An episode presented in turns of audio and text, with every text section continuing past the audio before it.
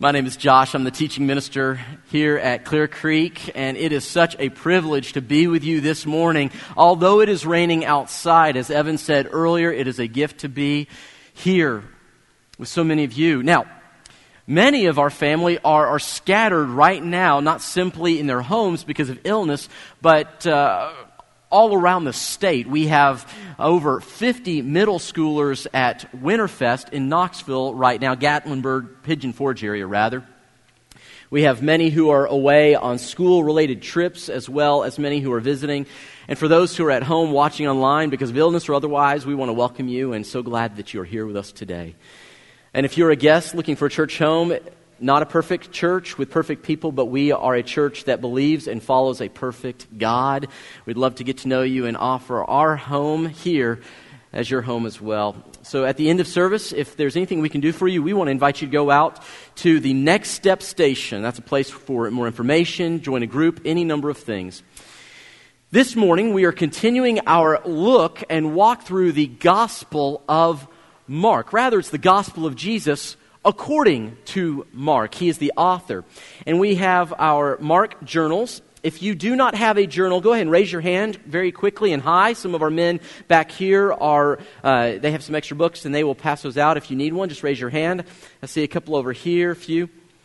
We will be this morning on page 22 in your books if you want to take notes. And I encourage you to do so for your small group discussion later today or this week, as well as for personal study. I find that I forget most things and need to write them down. As you're doing that, though, I'm going to invite you to turn with me to Mark chapter 1.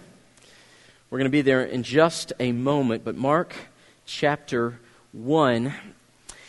So I have a confession to make, and like many of you, I'm a bit of a closet politics lover. I enjoy watching the sport. You know, now I'm not a big football guy or soccer guy or baseball or basketball, but politics, it, it is the new American pastime because it has become a reality TV show. Amen? You got all sorts of people who are hopping in. In fact, now that we're only two years away from the 2020 election, many people candidates are putting their hat in the ring for the Democratic side, even some on the Republican side saying they'll run against President Trump. And, look, doesn't matter what you think about it, it's very entertaining. And one of the interesting things that is happening and fun things to watch is how many people uh, are, are talking about what their platform will be. What will they run on? What agenda item will they focus on? What is it that they think is the most important thing for us as a nation. So you have some who, whose agenda will be something about climate change. Others, it will be about border security and immigration. Uh, for others, it's going to be about some sort of social reform. And still for others, it will be returning to a good traditional family value. But as Americans, the debate is who will set our agenda?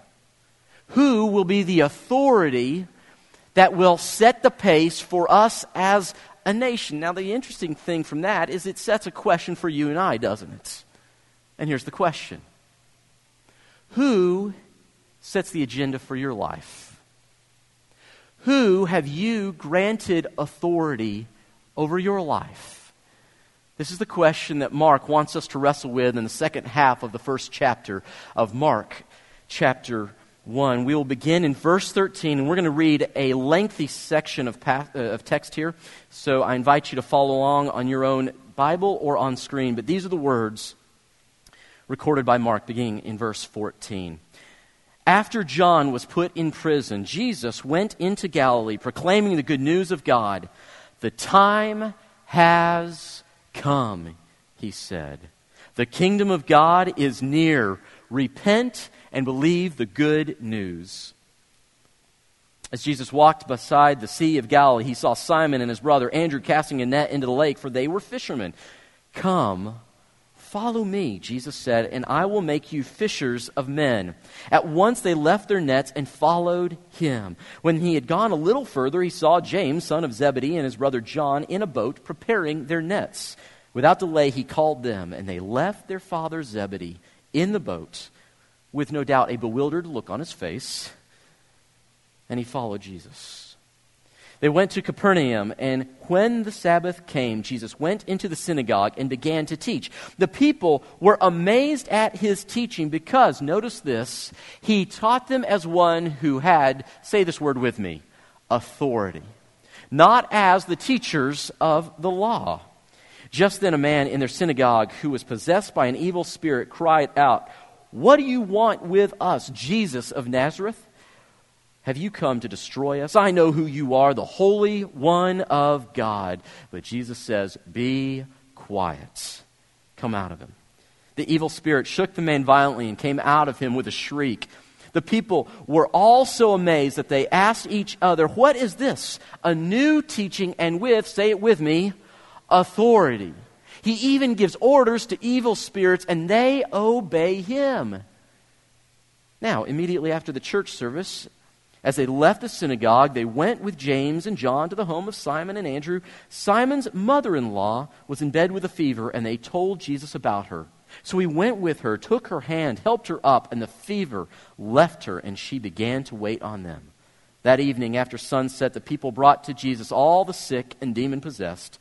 The whole town gathered at the door, and Jesus healed many who had various diseases. He also drove out many demons, but he would not allow them to speak because they knew who he was. Now, jump with me down to verse 40. A man with leprosy came to him and begged him on his knees, If you're willing, you can make me clean. Filled with compassion, Jesus reached out his hand and touched the man. I'm willing, he said. Be clean.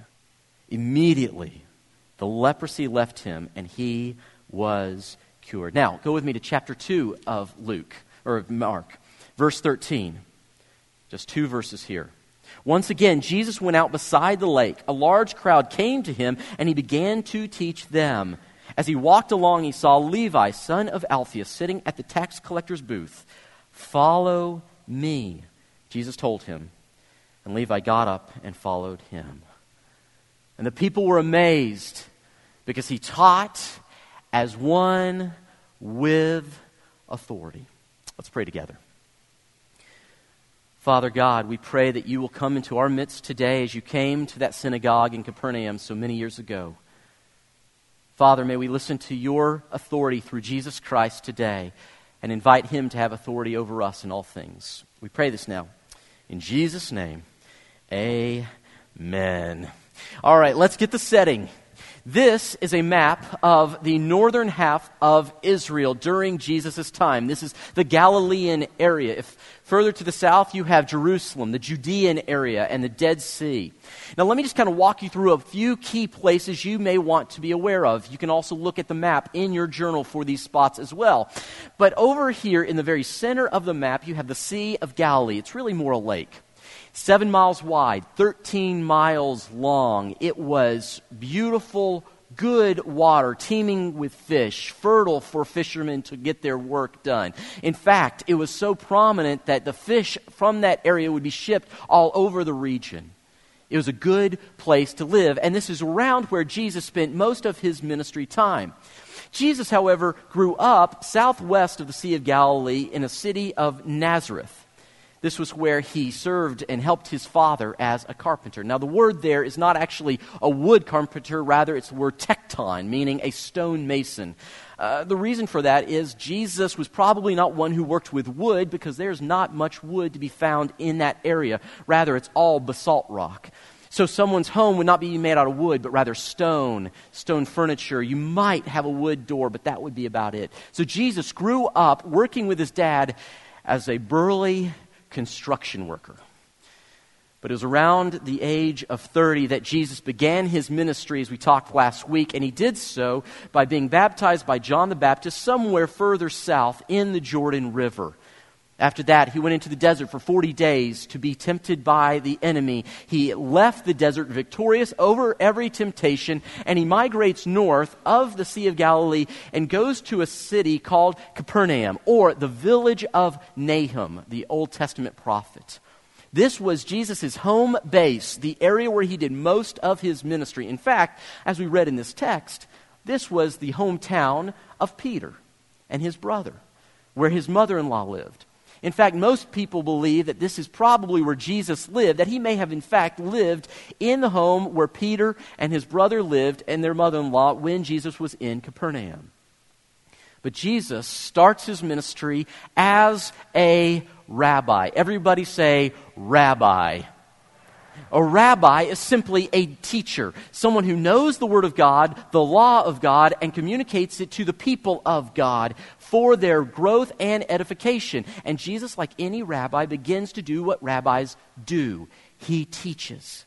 He goes into the synagogue, which is their version of a church and a school wrapped into one. During the week, the children of the city would be taught the Bible and other types of topics. And then on Sabbath, which was from Friday night at 6 p.m. to Saturday night at 6 p.m., that was their Sabbath day. They would gather for scripture reading, for prayer, for teaching, and that was their church service. Jesus, as a traveling rabbi, would go and was asked to teach in the synagogue. In fact, this is a picture of the synagogue in Capernaum. This one was actually erected around the fourth century but it is built atop the original synagogue there in Capernaum. And it's about 5,000 square feet, large space, very large. But the rabbi would teach, usually under one of the sets of columns, and there they would begin to explain truth from God. But they taught in a very unique way. If you wanted to be a rabbi, here's what you would do you would teach by quoting other rabbis. So you would say, Rabbi so and so says this is what this particular passage means. Rabbi so and so says this is what we are to understand about God. You taught by quoting other teachers. And so if you wanted to win an argument, trumping the other person was as simple as quoting a more well respected rabbi. So, for instance, you say, Well, Rabbi Junior says this. If you were to then say, Well, yes, but Rabbi Senior says that, you would win the argument regardless of the validity of the argument, simply because you are appealing to a better teacher, a more well respected teacher. But Jesus doesn't get the memo on how he's supposed to teach. He doesn't teach like everyone else. In fact, the people were so amazed because Jesus spoke as one with authority. That word authority comes from the Greek word exousia. Everybody say exousia. Your blessings, konzutai, whatever, right? Authority, it literally means out of the original stuff. Jesus did not quote other rabbis, he quoted himself. You have heard it said, Do not commit adultery. But I tell you, anyone who looks at a woman with lust has already committed adultery in his heart. You have heard it said, but I tell you, you have heard it said, not Rabbi so and so, I tell you. Jesus, who says? Me. Understand, Jesus does not simply describe reality, he defines reality. He does not simply tell us about the truth, he is the truth. And the people are amazed for what he is doing is claiming the highest level of authority because he does not appeal to someone else. This is what's happening in this passage. And Jesus begins to say, Now let me demonstrate to you, almost like his creds. You know, you're not simply going to say, Here's who I am. This is the moment where he says, And let me prove it to you. He begins to show his authority in three different ways. The first way he does it is spiritually. Do you notice right there in the text, he gets up, he preaches authority, authority, authority. And what happens? As if on command, a man in the synagogue stands up who is possessed by a demon, which, by the way, shows that you can go to church and still be anyway. But a man stands up. He begins to say, I know who you are. Jesus tells the demon to hush. Here's why Jesus will not allow the darkness to testify to his goodness.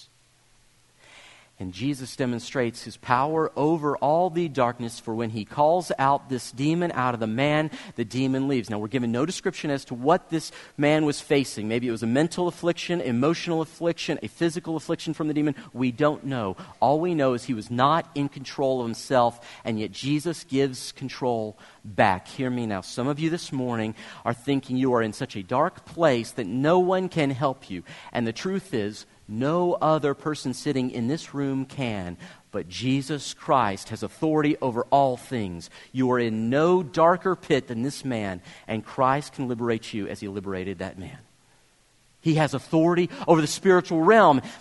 Now, after church, what do you do? Well, you go home, you have a meal. So, what do they do? They get in, not their car, they may walk, they go to Peter's house. They get to the house, and they find that Peter's mother in law is ill. She has a fever. Now, in the ancient world, without medicine and proper care from a physician, fevers were life threatening. This wasn't simply the sniffles saying, suck it up, buttercup. This was a serious thing. But I think it's kind of interesting. Jesus, he hears of this. He takes her by the hand, he lifts her up, and she is healed. And do you notice the very first thing she does? She begins to serve one of the first ways we know that you have met Jesus, that he has come into your life, that he has changed you, is you begin to serve in his church. It is the way that we demonstrate Christ has come in and is renovating our lives. Now, I find it really kind of interesting, though. Peter is not the one who told Jesus that his mother in law was sick. Other people have to tell Jesus that Peter's mother in law is sick. Peter doesn't. You can almost see the scene. Hey, Pete, Jesus healed your mother in law. Great. I'm joking as a joke. Okay.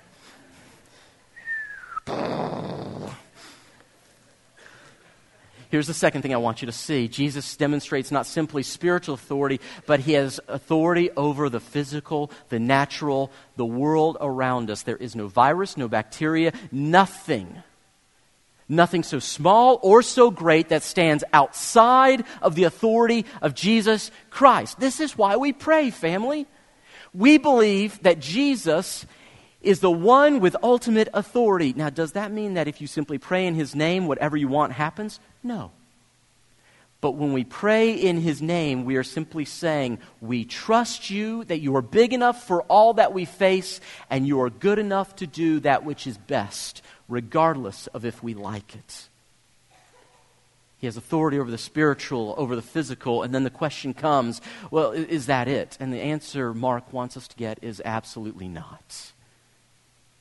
He has authority over the spiritual realm, the physical world, but Mark wants us to see that he has authority over all of humanity. But he grants us the freedom whether or not to obey his authority this side of heaven. Do you notice what he says? He begins. Very first words Mark records Jesus saying is, Repent, the kingdom of God is near. By the way, last week we said that this is a tale of two kings. You have Nero, the bad king, and Jesus, the good king. And here Jesus says, I am the king, this is my kingdom. Question Who has final authority in the kingdom, church? The king. If it's your kingdom, you have authority. Jesus is king, he has final authority, and so he uses a kingdom word. He uses an authority word. He says, repent. Now, many people get a little confused with what repentance is. So let me show you. Repentance, one of those big churchy words we talk about. Everyone assumes we know what we're talking about, but some don't. So here it is. Are you ready? Repentance is simply walking one way, stopping, and going the other way. Repentance is saying, This is my agenda for my life. This is where I'm going. This is what I'm doing. This is how I'm going to live. And then saying, No, I am no longer master of my life. Jesus is, and I begin to do and say and act the way that He has called me to do, to say, to act. If you want to write this down, repent means to turn around, change the way you think, the way you act. It is impossible to follow Jesus and not to change the way you think and the way you act. In fact, that's what Jesus does when he calls these various people to him. So here's what I want to do. I want to show you this. Uh, Harrison, would you come on up? And uh, Gra- Gracie, where are you at? Uh, come on up here. I got another helper. Uh oh, she's bailed on me. Okay, no, here we go. Come on up here. Let me show you. Come stand right here. We're going to just kind of have a little fun here. Now, I want you to see a picture of discipleship. Again, these are important words. We need to understand what they mean so we can do what the Bible talks about. So here's what I want you to do. Everyone meet Rabbi Gracie. Everyone say, Hi, Rabbi Gracie. Doesn't that feel weird? I'm sorry, hold on. Would you say your name one more time? Mariana. Mariana. Everyone, would you say,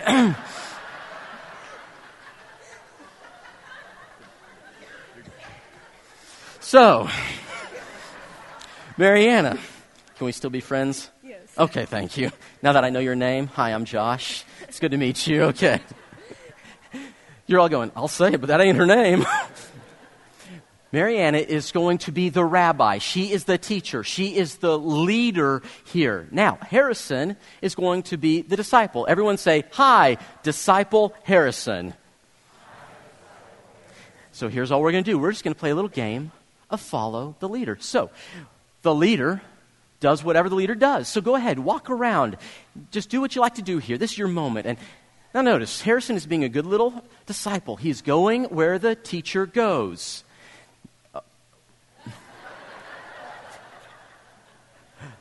And notice whatever she does, he does. Are you noticing a pattern here? Whatever the rabbi does, if you are a disciple, you do what the rabbi does. You go where the. Hey, Macarena, all right? You do what the rabbi does. Are we getting the picture? Now, pause. What happens when the rabbi begins to do something and the disciple says, I don't want to do it? Let, us let, just replay this out. Gracie, go ahead, continue, and Harrison, follow what she's. Good grief. Okay. Mariana, would you please do what you're doing? Harrison, follow. Go ahead, resume. But then he starts doing something else. Now, the question is is he still a disciple if he is not following the rabbi? Simple answer two letters N O. All right, come on up here, guys. That's good. Here's what I want you to see discipleship is about obedience. It is about saying, I am not the authority in my life. I am not the one who has final say. I do not set the agenda for where I go, what I do, or how I do it. The rabbi chooses and I follow. Hear me now. If a disciple only obeys or follows the rabbi when the disciple wants to, then this person is not a disciple. They're simply following when it is periodically what they want to do. A disciple follows always. You are the authority. I am not. This is why to say you are a Christian in America means nothing, but to say you are a disciple of Jesus, an apprentice of Jesus, a follower of Jesus means everything. Can you give them a round of applause? Thank you guys. Going back to your seats. Now, you say, okay, let's just make, let's put some skin on these bones real quick here. Let me show you two things, and we're going to call it in the morning. Are you right? Notice the two different encounters that Jesus has with followers. First encounter, it was with some different fishermen. This was a family business that Jesus comes upon. You have, in fact, James and John who are in the boat with their daddy Zebedee. And Jesus comes, he says, Follow me. And they get out of the boat and they leave their daddy to work alone. Then you have a different story. There in chapter 2, Jesus comes upon a man named Levi. He is a tax collector. He is sitting there along the Sea of Galilee at his tax collector booth taking money from people. Now, here's the interesting thing. In the ancient world, it was a traditional society focused on the family.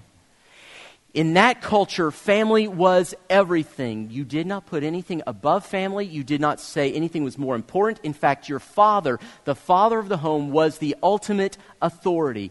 When Jesus calls his followers, he says, I am now in greater authority than that which is greatest to you. Leave your family and follow me. Give up what you find most comfortable and follow me. Give up what you think is most valuable and follow me. Give up your sense of security and follow me. In a traditional society, it's the family. We don't live in a traditional society. In an individualistic society where the individual is king, we live in this culture where it's all about your career, chasing the money, changing, chasing maybe not even the money, but the means for you to have freedom to go on trips experiences, activities, bigger house, nicer car, whatever it may be. And he says to a man who had the money, who had the stuff, the tax collector, leave your career and follow me. Is family your authority? Leave it and follow me. Is your career, is your money, is that where you find fulfillment, satisfaction, security? Is that your authority? You follow me. And the way you know what you are actually following is when Jesus says, let go of that and follow me, you don't want to let it go. Let go of that relationship, follow me. Let go of that behavior, follow me. Let go of that bitterness, follow me. What are you following? What is your authority? In fact, here's the question. Go to the next slide here. Who has authority over your life? This is the question Mark is asking, and he's going to ask over and over and over again. And what is so curious, did you notice the only person in the synagogue who got Jesus' identity was the demon? No one else got it. And yet, simply knowing who Jesus is does not mean that you are following Jesus. Listen, I, Every day you are bombarded by different viewpoints, by different perspectives. And listen, I believe that we are to be kind, that we are to be gentle with all people, your neighbors, your friends, your coworkers, absolutely. But hear me now, and sometimes I have to as your preacher and your friend, I need to be clear. I can't just assume you pick up all the things. So let me just be very clear here. Jesus' way is right. Everyone else's is wrong. He is the authority. In Matthew chapter 7, at the very end of it, Jesus tells this story. This is part of the Sermon on the Mount. And Jesus tells this story of a man who built his house on a rock. And he says Whoever hears my words and obeys them is like a man who builds his house upon the rocks. The rain fell like it's doing today. The rivers flooded. The winds blew, but the house stood firm. But anyone who hears my words and does not put them into practice, does not obey them, is like the man, is like the woman who builds their house on the sand. It looks so pretty. But when the rains came, the floods rose, the wind beat against the house, and it fell. And it was an incredible fall. How do we know that Jesus is the one true authority? Because all other homes built on the teachings of other people fall. Our homes are broken. Our marriages are broken. Our nation is broken. And I got news for you. It's not going to take a different president. It's going to take a different authority altogether. Not putting hope in other people, but submitting to the lordship of Jesus Christ. It is about who has authority. And I got to tell you, he's been doing this for a long time, and he has yet to let anyone down who follows him. Who has authority in your life? The invitation that Jesus gives on the Sea of Galilee, he gives today in this room. He says, Oh, just you follow me. You follow me. I'm the author of life. I know how it's supposed to work. You follow me, and I will lead you. I will lead you home. We're going to go into a time of prayer. This is a moment where we prepare our hearts as we prepare the room. I'm going to invite our prayer leaders to make their way to the front. We'll have a prayer couple here, here, and here, so wherever you are, you can make your way quickly and easily to them. And as we go into this time of prayer, perhaps there are some things that, that are on your heart that you simply want to share to the one who is over all things. Perhaps you want to thank him for the good news and the way that He has provided and cared even in the very difficult times. Perhaps today you simply need to ask Him for His help. Uh, maybe it's for finances. Maybe it's uh, because of relationship challenges. Or even today you say, I just want to give my life to Jesus. You meet us here. We will show you Jesus, introduce you to Him through the waters of baptism. Or maybe today you just need to repent. Say, I'm, I'm done going this way. And I'm going to walk with the one who loves me and knows me and has a good future prepared for me. Whatever your need is, now is your time to take your step, to follow, to ask, to pray, and to receive from our good Rabbi, King Jesus. Would you join me as together we go into this time of prayer?